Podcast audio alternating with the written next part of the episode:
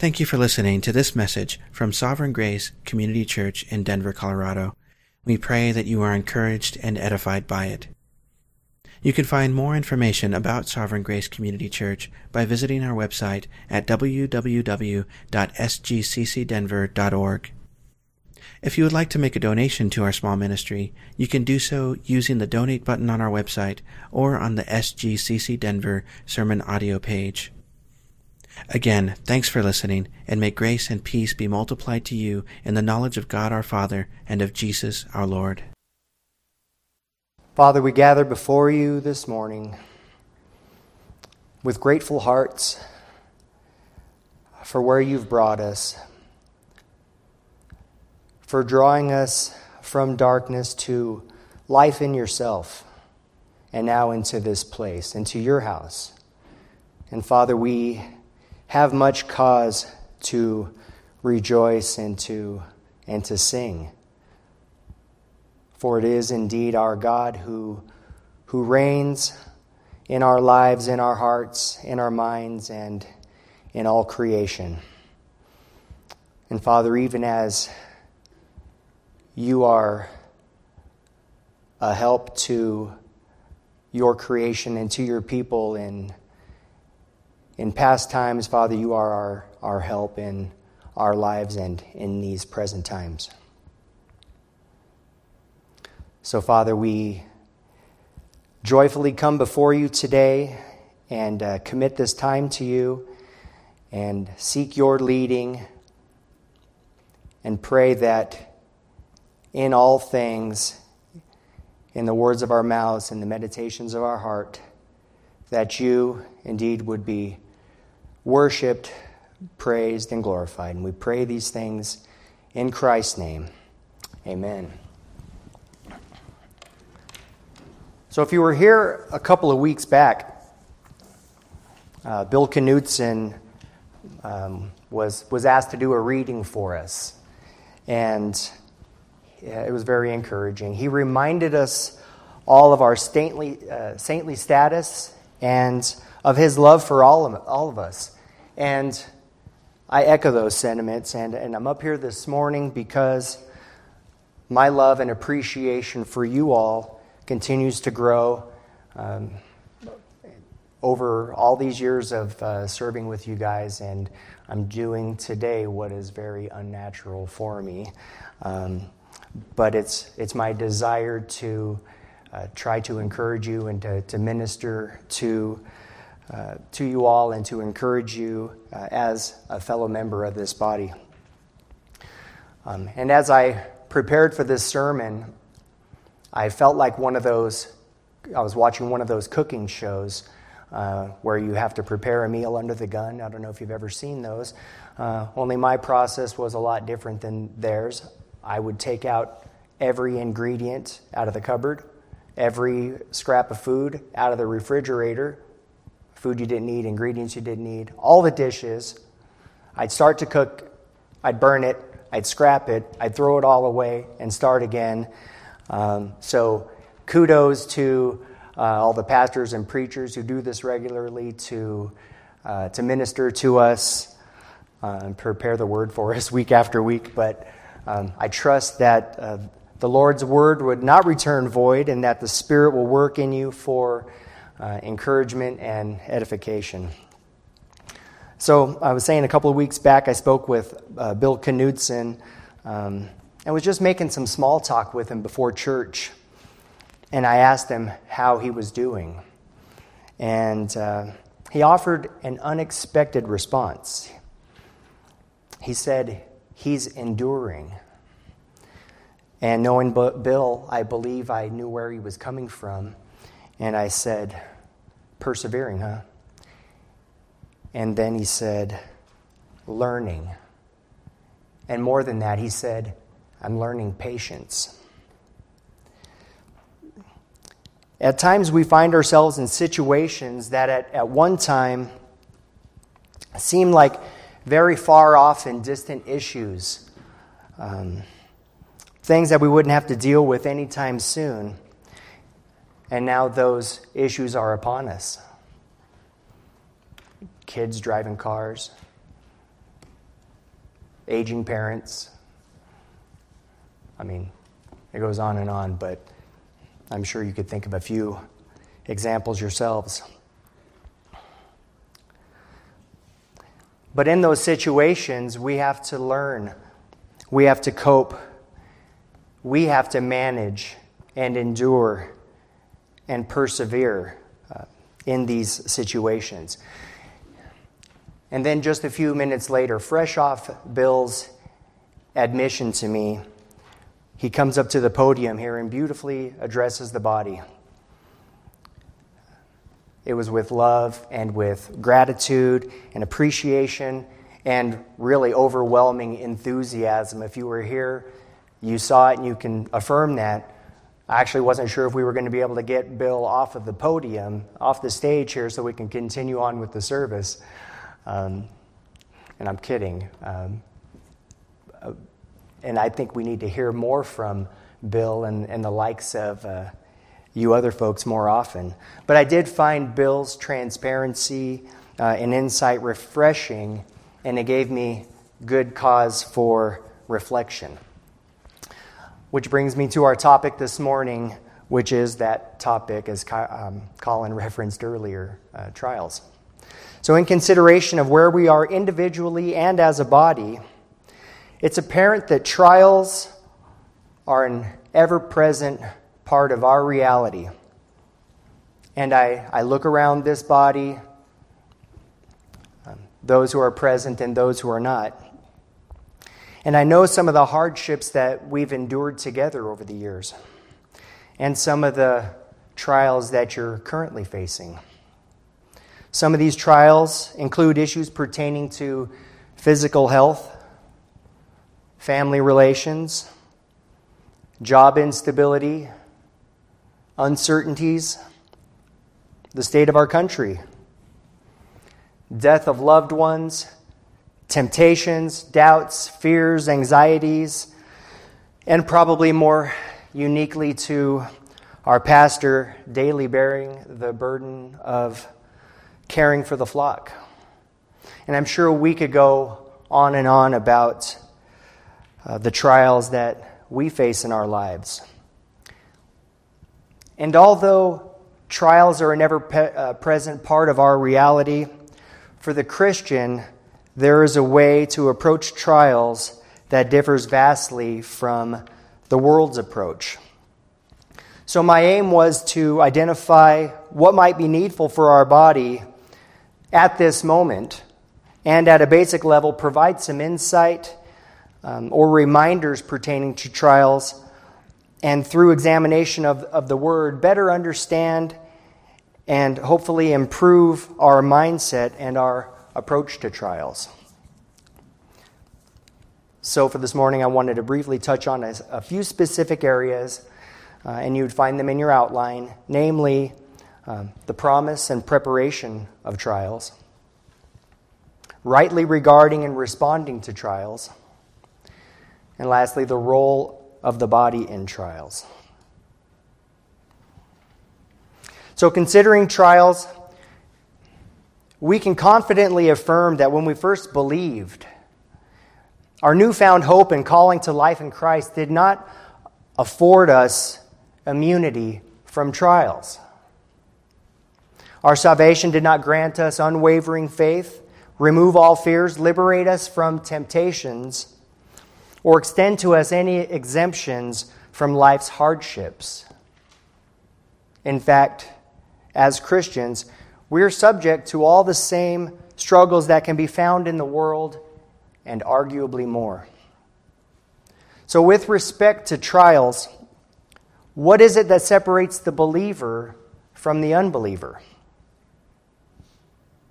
There's an expectation for those who have faith and trust in God and who possess the hope of eternal life to live and respond as those who indeed have faith, trust, and hope.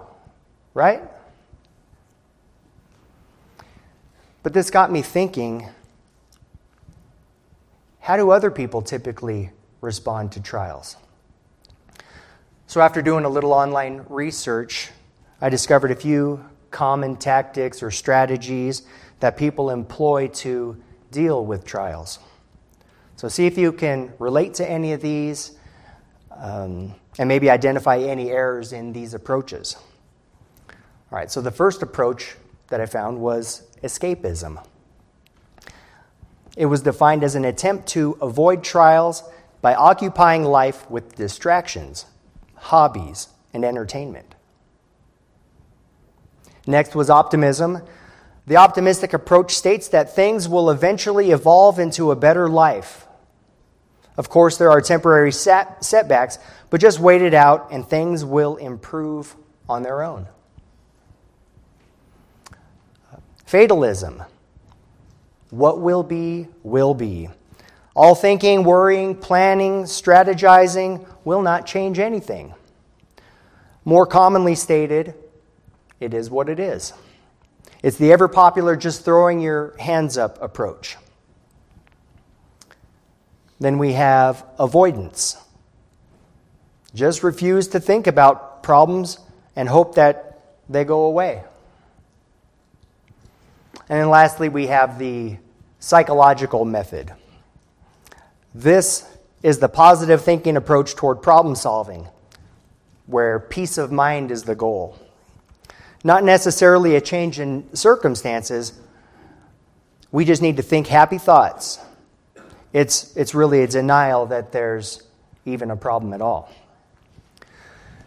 So, whether unconsciously, um, or, or not. I'm sure some of these trials sound familiar.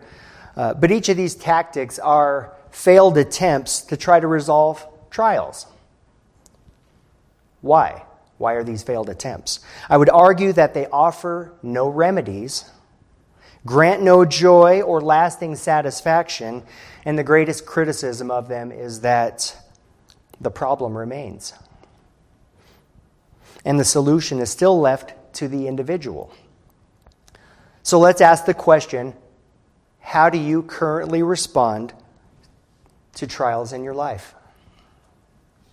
Do you typically respond as the world does, or do you more often respond as kingdom citizens? Trials are nothing new to us. But perfecting a right response to them takes practice. First, we have to come to the understanding that they are assured, and we should expect them. In, in John's Gospel, and we'll be looking at chapter 14 if you wanted to um, follow along. We'll be jumping around between 14 and 15 a little bit. Jesus begins to prepare the disciples for his departure encouraging them the best way possible. Of course, it's not that Jesus had any limitations in preparing them. All the limitations were on the disciples and their ability to receive his preparatory guidance. So in chapter 14, we see that Jesus informs them, he reminds them, he prepares them, giving them all the help and assurance they would need in his absence. How did he prepare them? And I'm, I'm sorry for, for all the rhetorical questions. I, I think I read too much J.C. Ryle, and he has that pattern of asking the question and answering it himself, and I think that just resonates with me. Anyway, a brief run, rundown of Jesus' encouragement to the disciples can be found in verses 1 through 3. He says, Let not your hearts be troubled. Believe in God Believe also in me. In my Father's house are many rooms. If it were not so, would I have told you that I go to prepare a place for you? And if I go and prepare a place for you, I will come again and will take you to myself, that where I am, you may be also. So Jesus had been telling them that he was going to be leaving for, for some time now. And in chapter 14, he was very deliberate to encourage them.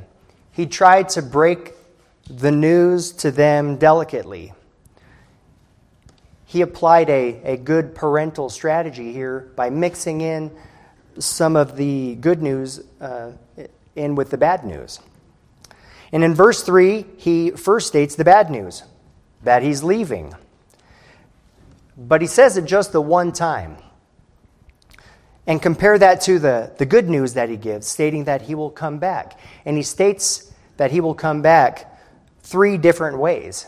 He says, He will come back. I will take you to myself, and where I am, you may also be. He's being sensitive to their feelings and very deliberate to provide them with accurate information concerning their future. They will be together again. So that should uh, be some encouraging and, and calming uh, and reassuring news to them. And it made me think about a child that's getting dropped off at daycare. Um, and they're visibly upset because mom and dad are, are leaving. So, what does the parent say? Uh, they assure the child that they'll be back in a little while and that their time apart will be brief. And Jesus says the same thing and further encourages them. Uh, and we see it in verse 18 that I will not leave you as orphans, I will return. Why the attempt to comfort them? Why would they be troubled? And I know I'm stating the obvious here, but these are disciples of Jesus. They're followers of the Messiah and the Lord. They've, they've really come to depend on Him. They've abandoned their former lives at much risk and much cost, and they've essentially put all their eggs in, in one basket with Him, and there's no backup plan. What did Peter say when many followers were abandoning Jesus, and Jesus asked him, Do you want to go away as well? He said, Lord, to whom shall we go? You have the words of eternal life, and we have believed and have come to know that you're the Holy One of God. They had witnessed Jesus in action for years now and saw his power on display when he calmed the seas, when he healed the lame, when he raised Lazarus from the dead. Beyond that, they saw him perform many miracles to the point that the conclusion of John's gospel says there were so many other things that Jesus did, were every one of them to be written, I suppose that the world itself could not contain the books that would be written. This is the Jesus that was leaving them. Leaving them. Yes, they had cause for concern. And I'm sure they were wondering how they would or even if they could manage without him. In Rocky 3, Rocky's aging coach, Mick, was always in his corner, which gave him confidence. Before his fight with Clubber Lang, Mick dies. And sorry for the, the spoiler if you, had, if you hadn't seen it. But Rocky was shaken to his core and had doubts about whether he could carry on without his main guy. It's a, it's a bad example, I apologize. But, but the disciples were shaken as well. They were understandably sorrowful and confused at the thought of Jesus leaving them. They were wondering how they were going to get along without their main guy. Jesus assures them, uh, down in verse 16, that they wouldn't be left alone that he would leave them another helper. Who is this helper? They might have been wondering. What helper could the Lord provide that could offer the most support and supply the most comfort? This isn't a trick question. The Comforter. Um, in John 14, 26, Jesus says, But the Comforter, even the Holy Spirit, whom the Father shall send in my name, he will teach you all things and bring to remembrance all that I said to you. It's almost as if he knows we are forgetful people who need constant reminding. Additionally, he reminds them that he loves them and he encourages them to abide, to remain in him, to love one another, and to obey his commandments, he's essentially saying, I'm leaving, you stay the course. He promises them peace in verse 27, and then he even sort of promotes them as he informs them that they will continue the Father's work in his absence. They're going to abide in him and bear fruit. It's as if they've been in training all along, and that's exactly where they've been. And now it's graduation time. You are no longer servants, you are friends. And I chose you, and I appointed you to go and bear much fruit. It's time to put all that training to the test and prove to be my disciples. After processing his words, I can only imagine what the disciples were thinking. Yeah, maybe we're not thrilled that you're going away, but we're glad to know that you're coming back. And it's good to know that you're not leaving us alone and that you're sending help, that you love us, we're friends, we have each other. Got it. Maybe we'll be okay with the scenario that you've just laid out. And then Jesus says, Right, there's a little more here, though. Because of the love you have for one another, the world will know that you're my disciples. Oh, and by the way, the world is going to hate you, just FYI. I don't think Jesus really said FYI, kids. I'm kind of bringing the disciples' language up to modern standards here. John 15, 18 says, If the world hates you, know that it has hated me before it hated you. If you were of the world, the world would love you as its own.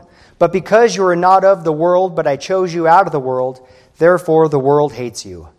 Remember the word that I said to you a servant is not greater than his master. If they persecuted me, they will also persecute you. So there is your assurance of trials. As Christians, there are many promises in the Bible that we love to quote that all things will work together for good, that He will never leave us nor forsake us that in Christ you will have an abundant life. A less popular one being in this world, you will have tribulations. I say these things to remind us that as trials were promised to the disciples, so are they promised to us. And as Jesus prepared the disciples for trials, so has he prepared us for trials.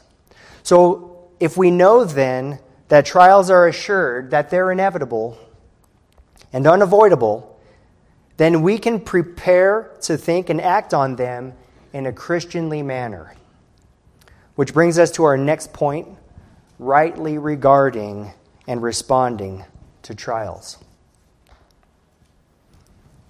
We see that for the believer, trials are assured, but they're oftentimes misunderstood. Naturally thinking, they're regarded as unwelcome nuisances and are considered inconvenient, burdensome, hurtful, and painful.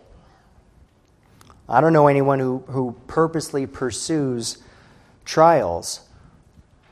On the contrary, each of us seeks relief from, from life's struggles. Trials are the foes of a quiet, carefree life that we desire but that we're not promised. We are, however, promised various trials and tribulations. And though they're inevitable and undesirable, it's important that we regard and respond to them rightly. Failing to do so can result in missed opportunities for spiritual growth, service or encouragement to the body, or to glorifying God. So if you would uh, turn in your Bibles to James chapter 1, and this is where we'll spend the lion's share of our time this morning, we'll see what James uh, had to say on, on the topic. Uh, we're going to read verses 1 through 12. James, a servant of God and of the Lord Jesus Christ, to the twelve tribes in the dispersion, greetings. Count it all joy, my brothers, when you meet various when you meet trials of various kinds, for you know that the testing of your faith produces steadfastness. And let steadfastness have its full effect, that you may be perfect and complete, lacking nothing. If any of you lacks wisdom, let him ask God, who gives generously to all without reproach, and it will be given him. But let him ask in faith, with no doubting, for the one who doubts is like a wave of the sea that is driven and tossed by the wind. For that person must not suppose that he will receive anything from the Lord. He is a double minded man, unstable in all his ways. Let the lowly brother boast in his exaltation, and the rich in his humiliation, because like a flower of the grass he will pass away. For the sun rises with its scorching heat and withers the grass, its flower falls, and its beauty perishes. So also will the rich man fade away in the midst of his pursuits. Blessed is the man who remains steadfast under trial. For when he has stood the test, he will receive the crown of life which God has promised to those who love him. The first thing that we can observe in James chapter 1 is the absence of a lengthy introduction. The author only stating here who the letter is addressed to. In this case, it's the scattered Messianic Jews. Aside from that, he's very blunt and takes us straight into the topic of trials. There's no mincing words, simply an acknowledgement of trials that are to be encountered, and then wise advice for living faithfully to Jesus. And it's very direct. It's a very godly and wise perspective on how to rightly regard trials. Verse 2 states, Count it all joy when you encounter various trials. And then in verse 12, we read, Blessed is the man who remains steadfast under trials. So we can see that this section, verses 2 through 12, are about trials. Therefore, when we read in verses 5 through 8 um, about asking for wisdom, it's set against the, the backdrop of trials. And when we read verses 9 through 11 about the rich and the poor, it too is in that same context of trials. And it's important for us to read this passage through these lenses so that we maintain that right perspective for facing adversity, hardship, opposition, suffering, and persecution in what James calls various trials. So the question is how are we to respond to trials if we're going to remain faithful to Jesus? How do we respond to the adversities in life?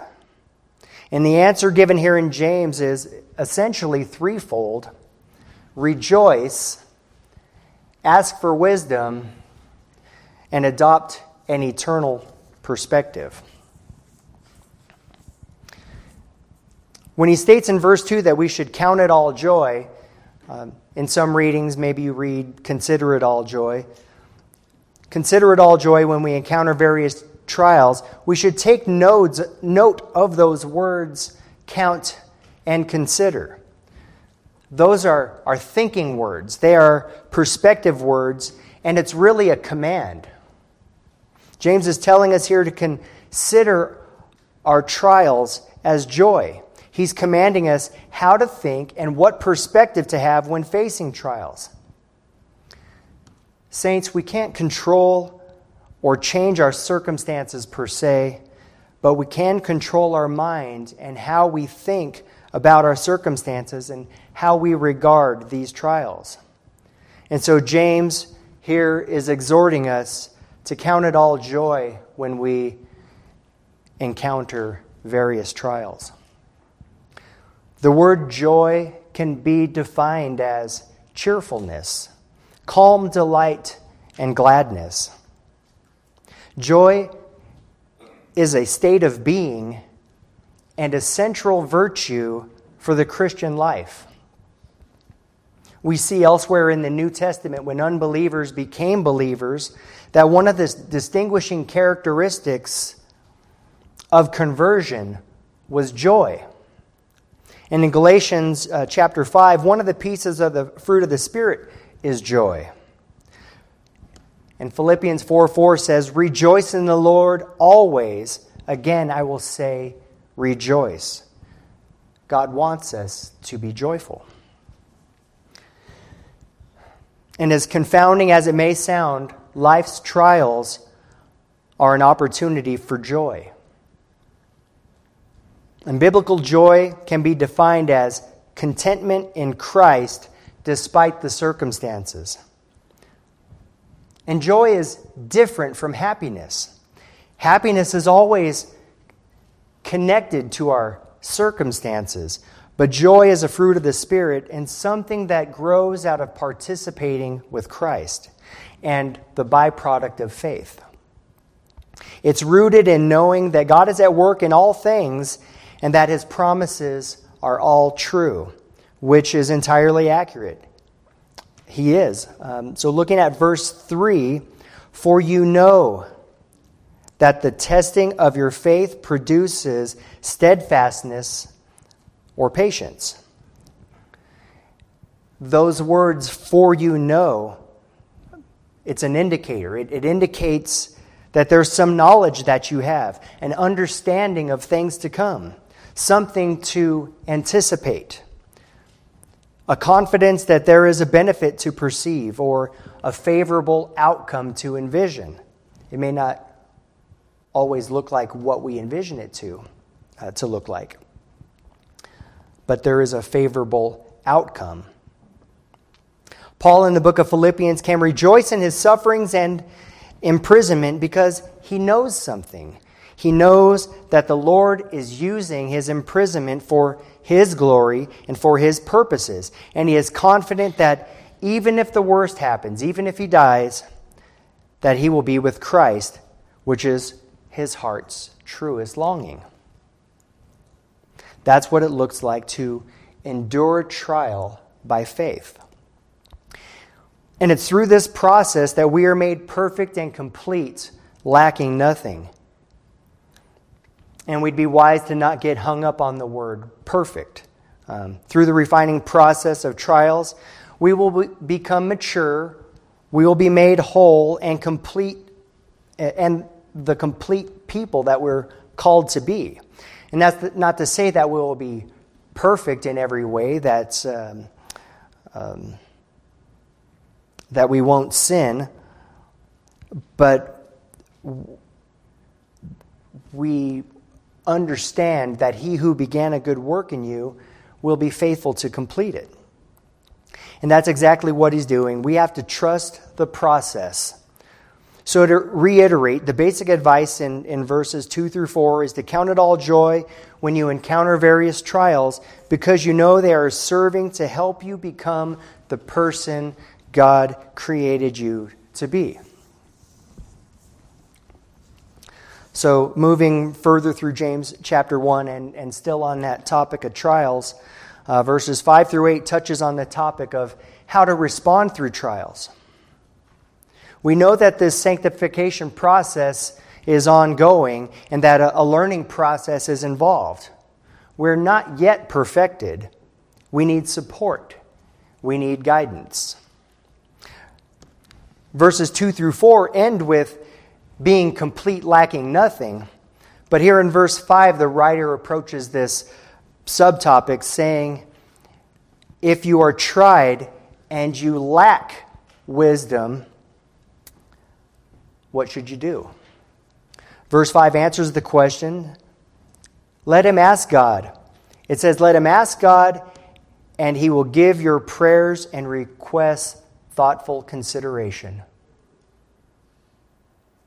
Just checking to, to see if that's what it actually says. Of course, it does not say that. Um, what it does say is that He will give wisdom. Beyond that, He says He will give it generously. And not only does He say that He will give wisdom generously, but that He will do so without reproach. And that means He doesn't fault you, He doesn't blame you, or think less of you for asking. He wants you to ask. He genuinely desires that you bring your prayers and petitions to Him. Unlike those random, disingenuous brainstorming sessions you hear about in the corporate world, um, where they encourage you to ask questions and they tell you that there are no such thing as a dumb question. Um, but you know that they don't mean it because, that, because you know that your questions are probably really dumb, uh, and you know that they're going to make fun of you later for it. You, God doesn't work that same way. When God says, um, Ask me, He wants you to ask Him. He says, Let the little children come to me. And just thinking about when a little kid comes up to you and asks you the most obvious question, it's just, it's really, it's so cute oftentimes. And you, you condescend to him and you give him the, the sweetest answer you can, just knowing he's just a kid. He doesn't know anything. And we're all just children who don't know anything either. No reproach, no judgment, no chastisement. Paul says in Philippians 4 6, Be anxious for nothing, but in everything, by prayer and supplication, with thanksgiving, let your requests be made known to God. And the peace of God, which surpasses all understanding, will guard your hearts and minds in Christ Jesus. Ask for wisdom, and he will give wisdom, and he will give it generously. That's true. But there's a condition in the asking, a prerequisite to receiving the wisdom. And we should note that wisdom is different than knowledge. Knowledge is based on information and facts, but you may not know what to do with that knowledge. Wisdom is the ability to know what to do with the information that you have and the ability to live skillfully, to make good decisions, and to pursue the correct course of action. So if you're wondering what the best choice to make is, what you should do, verse 6 says, Ask God. But when you ask, ask in faith with no doubting, for the one who doubts is like a wave of the sea that is driven and tossed by the wind. For that purpose not, must not suppose that he will receive anything from the Lord. He is a double minded man, unstable all his, in all his ways. Ladies, you're not off the hook. When times are tough, we are all tempted to shake.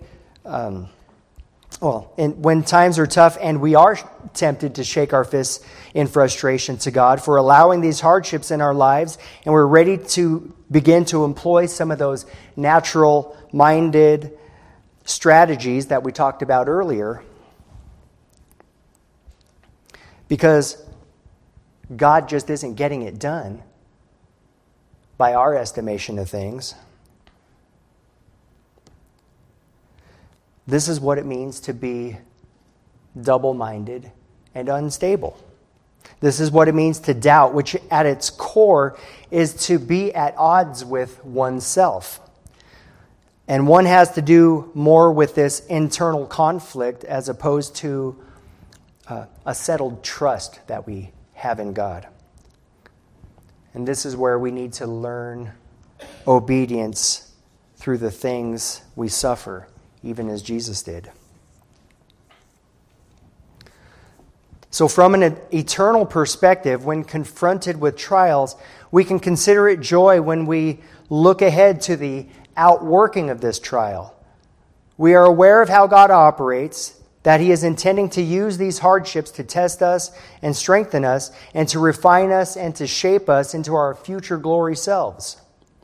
With this perception and foreknowledge, we know that God is using this trial for our good. For our good and, and for His glory. We are then able to rightly regard and to respond accordingly.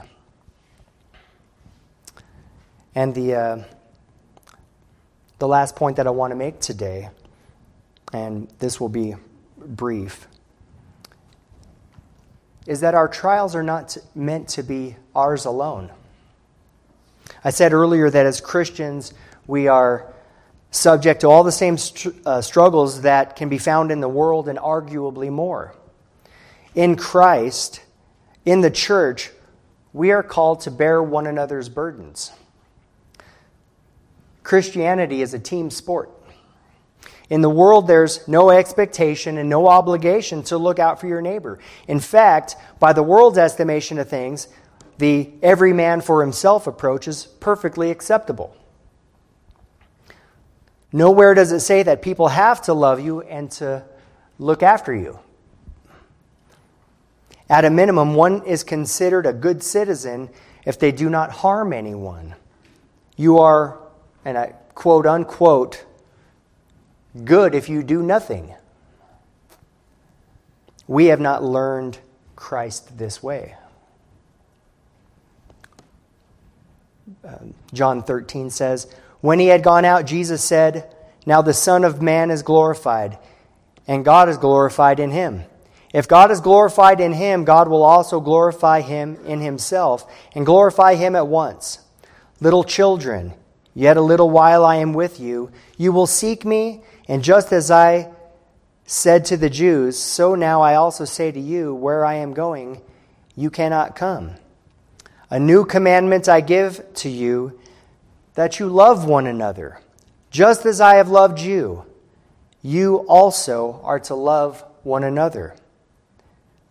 By this, all people will know that you are my disciples, if you have love for one another. Jesus loved his disciples, he taught them, he served them, he gave his life for them. And this is the example that, that we are to follow. It was the example Paul followed, and he said, Imitate me as I imitate Christ.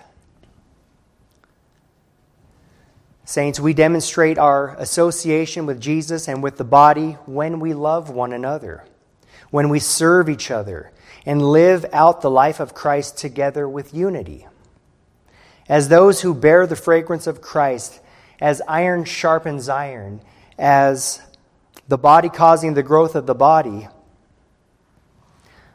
not only do we bear one another's burdens, which lightens our affliction, but in the serving of one another, we let our light so shine before men that they see our good works and they glorify our Father who is in heaven. Bearing one another's burdens is our service to one another and our witness to the world for God's glory.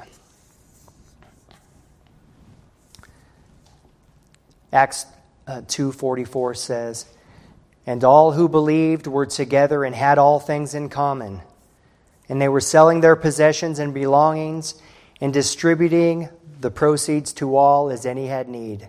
And day by day attending to the temple together and breaking bread in their homes, they received their food with glad and generous hearts, praising God and having favor with all the people. And the Lord added to their number day by day those who were being saved. This is how we live faithfully as God's people, as kingdom citizens, and as the church. It's it's hard to be vulnerable. It's hard to be transparent with one another. It's, it's hard to ask for help. I don't know why it is, but we, we prefer to suffer alone. When we isolate ourselves within the church and we do not ask for help and we do not offer help, we withhold the power of God to work blessings in our lives and for those around us who, who need it the most. For a lot of people, their church experience is one where there's little to no involvement in each other's lives between Sundays. And that's really a shame. As um, shares in this life of faith, we're, we're called to love one another. And we can't love one another if we don't help one another or allow ourselves to receive help. In this way, we act like the church as we labor to make every man complete, mature, and perfect in Christ. More and more, um, if we do this, more and more do we become what the church looks like in truth. We can't make too much of His church, but I do believe we can make, uh, we can regard it too little. Um, so I'm going to conclude with this here. Um, we started off this morning by re- being reminded that uh, of God's promise that in this world you will have tribulation. And I pray that uh, peace and joy, joy will prevail um, as He reminds us to take heart that I have overcome the world. We know that trials are ever present, but we do not need to lament them as the world does. We should purpose to rightly regard and respond to our trials and remember that we're not alone. We have a helper in the Holy Spirit, the Comforter to remind us and to give us wisdom generously.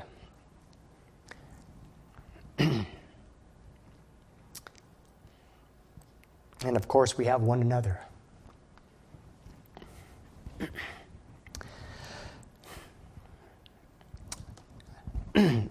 I'm thankful for you all. Sorry. and I learn a lot from you guys.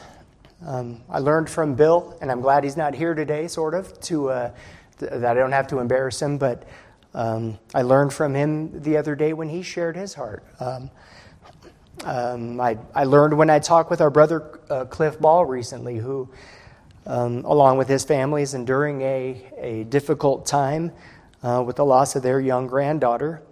Um, and, and it's a really hard time for them. You know, I, I told him you know, I can't understand why this happens. Um, and he had a wonderful response. He said, The Lord will mostly tell us how, where, when, and how often, but very rarely the why, because that deals with his sovereignty and where our faith and trust in him is tested. And that's uh, so true.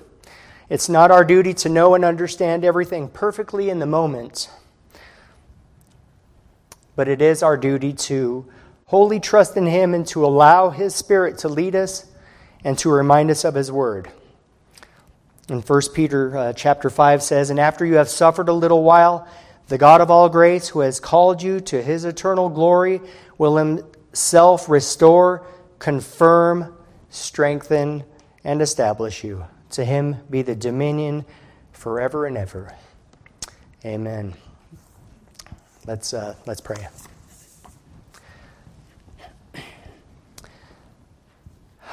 Heavenly Father, we, we thank you for this morning, for, for those that are, are present, for those that, that are not with us. We thank you that you've called us to, to life in you and to um, be this body and to do this life of faith together. And Father, we know that uh, times will be will be hard. There'll be things that we don't understand and that our finite minds will never fully grasp this side of eternity. But I pray that even as we had looked into your word today, that that you have an answer for us, that you have a plan for us, and that our hope can rightly be placed in you, and that peace and joy can be ours in all circumstances. Father, we thank you again for your word. We thank you for the gift of the body uh, that uh, you have brought together to, to walk this journey of faith uh, together. May we love you as we ought. May we love one another as we ought. And may we be the church that you've called us to be for our benefit, for, for the world's benefit, uh, for your name's sake, and for your glory. It's in Jesus' name we pray. Amen.